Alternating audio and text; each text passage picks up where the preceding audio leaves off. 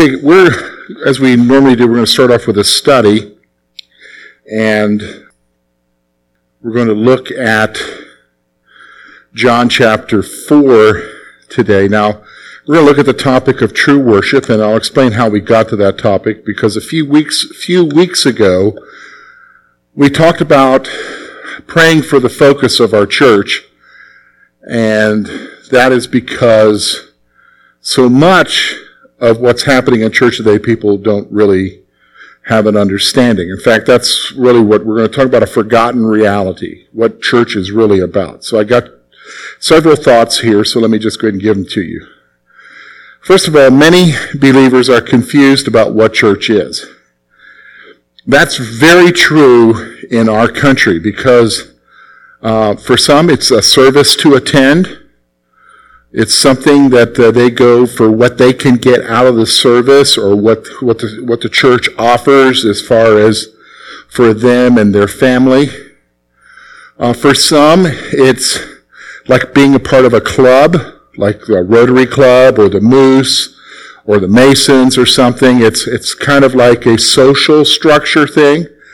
Uh, for some, they go to church because they believe the focus of the church needs to be on some sort of issue, whether it's political, whether it's a social issue, whether it's a moral issue. Uh, and so that's what they feel church is, and so they think that that's what they need to do. And oftentimes you can hear the confusion in a person's mind about church, because like if all of a sudden they stopped attending, you say to them, well, we, we haven't seen you in a while. Well, I wasn't getting my needs met there. Or nobody cared about me. Or somebody didn't do this or something like this happened. And so you kind of hear there that they kind of lost their focus about, really, they have a misunderstanding about church. I mean, if you think about some of the excuses they make, because in the New Testament, church is described not just as an, a group of people who gather together, but it's described as a family. Would, would you ever say, I'm out of this family because you no longer, nobody's meeting my needs in this family or so? I mean, I think people try to do that, but that's not realistic. You're always part of a family. So, many believers are confused about what church is about. So what we did was, is a few weeks ago, we looked at Acts chapter 2, verses 42 to 47, and we came up with about six or seven things that the church, the early church, the very first church at Pentecost, focused on. So let me kind of go through those with you. First of all, they focused on God's Word.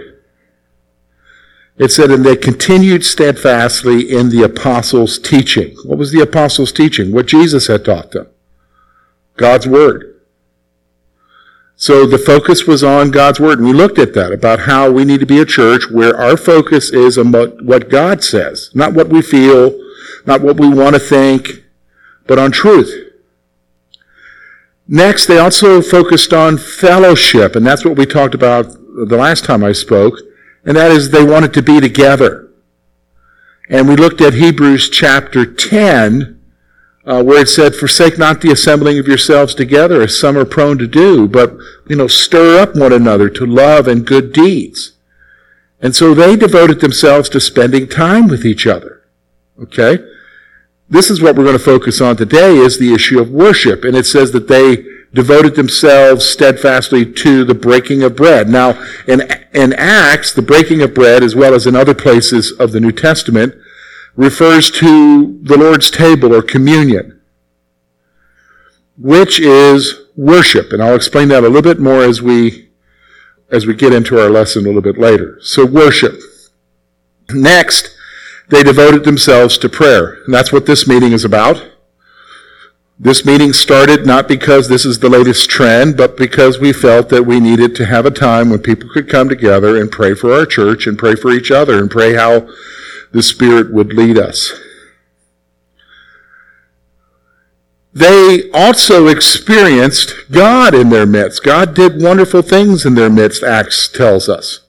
And they were in fear because the presence of God was there. And so that's the next point God's presence was very evident in the church.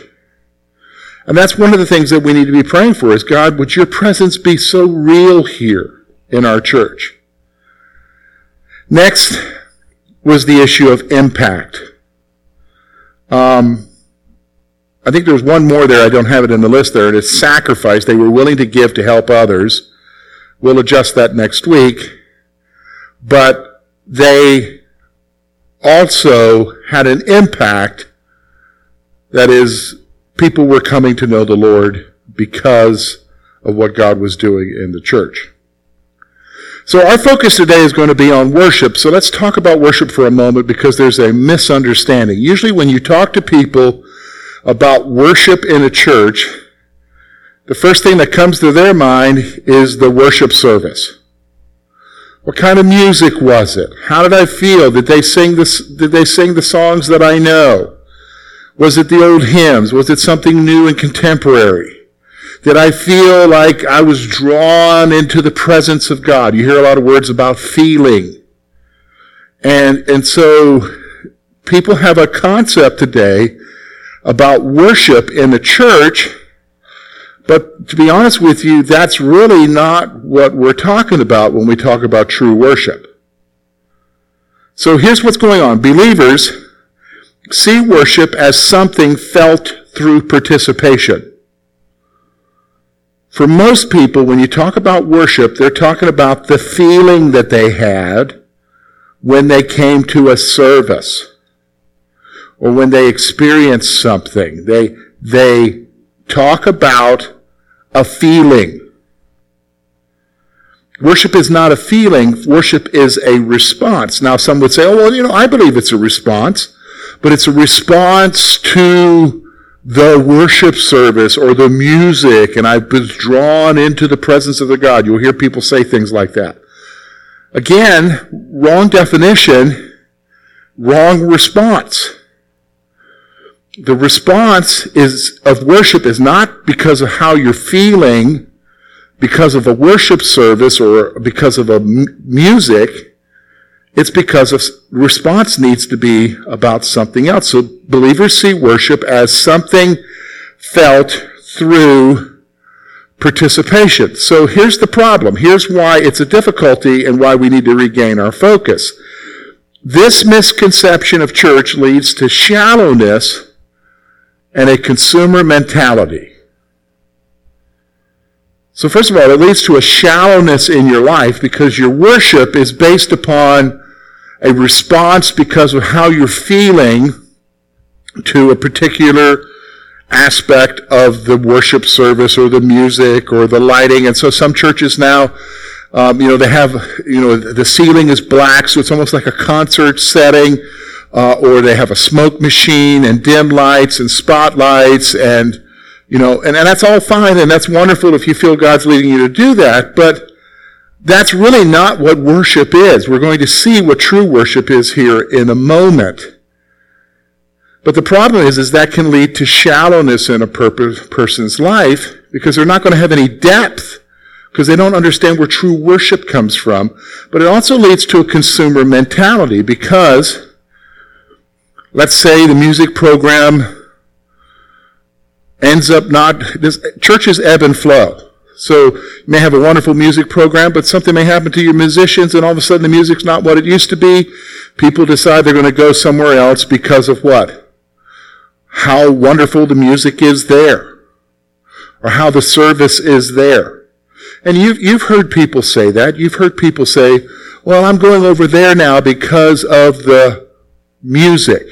Or I'm going over there because that, that place is more worshipful. What does that mean? More worshipful. Usually has something to do with the service, but worship has nothing to do with the service.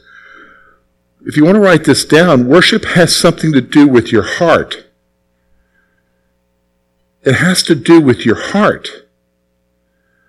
So I want to talk about true worship, and I want to go to John chapter 4 in the discussion that Jesus had with the Samaritan woman at the well. So let me just kind of read to you uh, what's, what's going on here. Look with me at verse 19. The woman said to him, Sir, I perceive that you are a prophet. Our fathers worship on this mountain, and you Jews say that in Jerusalem is the place where one ought to worship. Jesus said to her, Woman, believe me, the hour is coming when you will neither on this mountain nor in Jerusalem worship the Father. You worship what you do not know. We know what we worship, for salvation is of the Jews. But the hour is coming and now is when true worshippers will worship the Father in spirit and in truth, for the Father is seeking such to worship him. God's a spirit, and those who worship him must worship him in spirit and truth. Now, we're going to talk about real worship from this passage. But my first point I want to talk about is really comes out of Acts chapter 2, verse 42. And it said they continued steadfastly in the apostles' doctrine, fellowship, and in the breaking of bread. So here's my first point. When we talk about worship, the focus of all true worship must be the sacrifice of Jesus for our salvation. The focus of all true worship must be the sacrifice of Jesus for our salvation. So really, technically, uh, you should say that the reason why you come to this church, or the reason why you come to a worship service, or the reason why you participate in worship, or the reason why you give worship is because you are responding to the grace of God that was shown to you through Jesus Christ dying on the cross. You are responding to the forgiveness. You are responding to the acceptance by God. You are worshiping Him because of what He did for you. That's where true worship comes from. True worship doesn't come from whether or not the guitar player hits the right note or the piano player hits the right note, or the worship song just really lifted you up there. That's not worship. That's enjoying good music. Worship comes, true worship comes as a response to the sacrifice of Jesus. In fact, I'll give you an example of what I'm talking about. Because, okay, so we understand when we have communion, it's a serious moment. Would you agree with that? It's a serious moment. And we know the warnings from 1 Corinthians chapter 11 that those who partake unworthily are inviting God's judgment in their life. Why? Because Paul was trying to tell them when we participate in communion and worship at the table, it's because we're remembering what? Jesus gave his body and his blood for us. And so you're there it's not a flippant thing. It's not just some ritual. You're there responding in remembrance because of what he did for you. That's the same attitude that you should have when you come into a gathering of believers and you spend time singing songs and hymns together. When you spend time alone worshiping him, it should always be because you are responding to what Jesus did for you. So that's the first thing. So out of Acts chapter 4, I have another three things. So here's the next one. The basis of true worship is not a place or a religious service. In fact, that's what the woman was asking. Basically, the woman, she said, I perceive you're a prophet. Why did she say that? Well, Jesus said to her, Go tell your husband. She said, I don't have a husband. He said, You're right. You've had several husbands, and the guy you're living with right now isn't your husband. So she's thinking, oh, this guy must be a prophet. So I'll ask him a religious question. And she's a Samaritan, so they had their own temple on the mountain there in Samaria, and they said, hey, you know, we say we're to worship here, but you Jews say, go worship in Jerusalem. Where am I supposed to worship? Where's the proper place? And Jesus was saying to her, hey, it's coming a time when it won't be an issue of a place. True worship will have nothing to do with a place. True worship will have nothing to do with the ritual. True worship will have nothing to do with how the service goes, whether it's a Samaritan service or a Jewish service. True worship has nothing to do with that. So, to be honest with you, when you talk about worship, worship doesn't have to take place in the church. Uh, how many people have ever heard, well, I can worship God in a tree stand? You ever heard him say that? That's actually true. I mean, when you're hunting and you're waiting for the deer to come by, you could sit there and spend time thanking God and worshiping Him for what? The salvation that He's given you. That's exactly right. Worship doesn't have to take place in a certain place or with certain ritual or a certain type of service with certain type of music. The basis of true worship comes out of a heart that is what? Thankful for what God has done for him through Jesus. Okay? So the basis of true worship is not a place or a religious service. But notice what Jesus did say, but the hour is coming and now is when true worshipers will worship the Father in spirit and truth, for the Father is seeking such to worship Him. So here's the next point. True worship can only take place with the Holy Spirit's aid and the truth. True worship can only take place with the Holy Spirit's aid. So again, we're talking about like when we pray, the Spirit's got to give us help as we pray, but it's the same thing when we go to worship God. I don't truly understand how to worship God. I don't think anybody here would say, I can truly understand how to worship God. But it's the Spirit that enables us to worship Him. But it's not just that the Spirit enables me to worship, it's also that He says that I need to worship in truth. My, wor- my worship has to be based on truth. What kind of truth? The truth of God's Word, and especially the truth concerning your what? Salvation and the promises of God and the benefits of those promises. So then, when you come to verse 23 and 24, I think it's very interesting. The Father is seeking such to worship Him. God is a Spirit, and those who worship Him must worship in spirit and in truth. Verse 24. Here's the final thing. The Lord is seeking those who will truly worship Him. The Lord is seeking those who will truly worship Him. God wants us to truly worship Him out of a heart that responds with gratitude because of His salvation, what He's done for us. God's not necessarily interested in your ooey gooey feelings that you can have because of a music service or because of somebody's preaching or whatever. God is interested in your heart response to what He has done for you. Worship. Worship. Now, that brings us then to, alright, so what does that mean for us here at the church, here at Curwensville Christian Church? How do we pray about this? Well, I think we recognize that we live in a consumer mentality culture, right?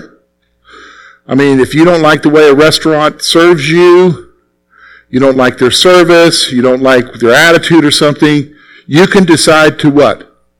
Go somewhere else, right? You know what? Now, if you're a kid and you don't like the food mama's putting in front of you, you don't have a choice. There's no consumer mentality there. But, you know, when I go out to a restaurant here in town, if, if I had several bad experiences, I probably won't go back there anymore. Or I don't like the atmosphere, the ambiance. You know, so a lot of times people will come in and they'll say, well, you know, they'll judge a church based upon its what? service? Is the preaching good? Is the music good? And again, that's reflecting their wrong concept of church. Church is more than just a service. Church is what? The people. Church is where is God's presence at? So how do we pray in this consumer mentality world that we're in? I think what we need to pray is, is that God would draw us to true worship that as a church, He would draw us to truly worship Him in response to what He's done for us and the grace He's shown us. Not because we like the music. And hey, we've got a good band. The guys, they, wonderful music. Some of the songs really minister to me when they sing. But I'll be honest with you, that's not worship. Now, if my heart is lifted up because of what they're saying and I give praise to God for what He's done to me, that's worship. But it's not based upon how I feel because of their music. It's because I'm responding to God. So we want to pray that God would allow us to become a group of people who respond to Him in worship because of what Jesus has done for us. Do you understand what I'm saying? Because of the sacrifice, the salvation, the acceptance, the forgiveness. That's what we need to pray for. Okay? Let me pray right now. Lord, we love you. We thank you for your love for us, and I thank you for these folks. And it's truly hard to understand this topic of worship because there are so many mixed messages that are out there today about what worship truly is. And Lord, I have to admit, we sometimes ourselves here contribute to that concept. But worship, true worship, is a heart response to you because of what you're doing in our lives and because of what Jesus has done for us. And so I pray that you would help us as a church to be a people who truly worship you. And that this place, this gathering, the family, would encourage people to worship God truly from their heart for the salvation that they have received through Christ. We ask this in Jesus' name. Amen.